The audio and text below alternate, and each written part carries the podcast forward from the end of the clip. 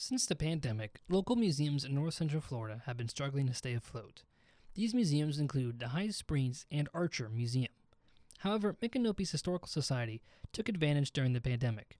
The museum's team leader, Jean Stream, says this was a perfect time to renovate and add new exhibits.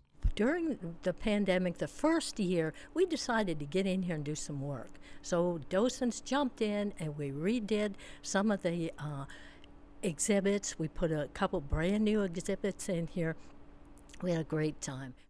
Stream and her docents, which is another name for museum volunteers, plan on participating in more events that continue to get the word out about the rich history of Micanopy. Stream also says that they hope to get more volunteers to run their archive building that features documents that relate to the town.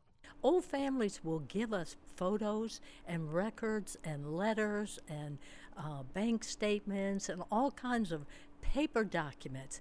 All of that goes filtered through the archives. The museum also features histories on trains that used to run through the Alachua County area. Johnny Nelson, the railroad expert for the museum, loves to share stories about the two train stations that were once part of the town.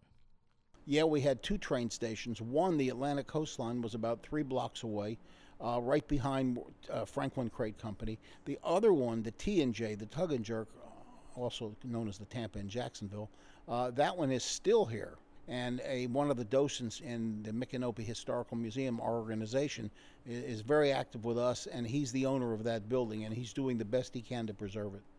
Nelson hopes that more people will come to the museum to learn about the old rail lines and depots of Micanopy and will hopefully help him preserve the history. While the museum is home to some incredible artifacts about trains, the Civil War, movie props, and a diorama of a fort similar to Fort King in Ocala, the museum is open to anyone from anywhere who wants to learn more about the real part of Florida. Reagan Knight, WUFT News.